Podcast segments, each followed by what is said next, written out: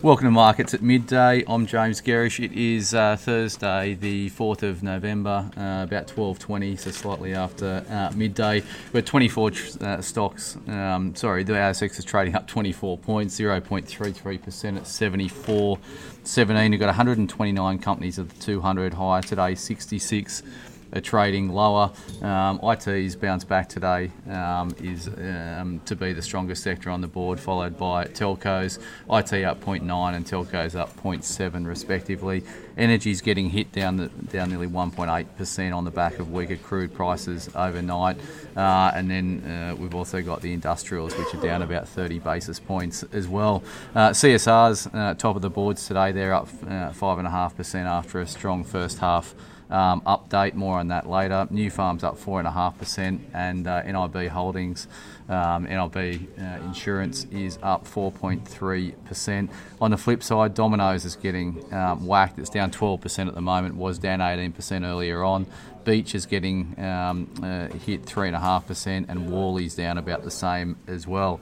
So just turning um, to uh, CSR, they they had their first uh, half earnings today. We own this company in the flagship growth portfolio. They reported strong numbers, plus their guidance was strong. So that stock is trading uh, up five and a half percent at six dollars thirty-three. We're bullish there, targeting seven dollars uh, for CSR. So uh, we're staying long uh, the uh, the building products company.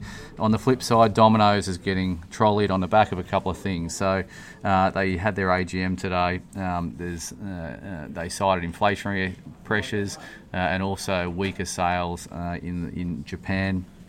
Uh, so, just in terms of inflationary pressures, obviously, we've written about this um, at length in recent times, just around, or spoken about it at length in recent times, just around um, pricing power. So, in an inflationary environment, you want to hold companies that um, have uh, pricing power in their respective sectors.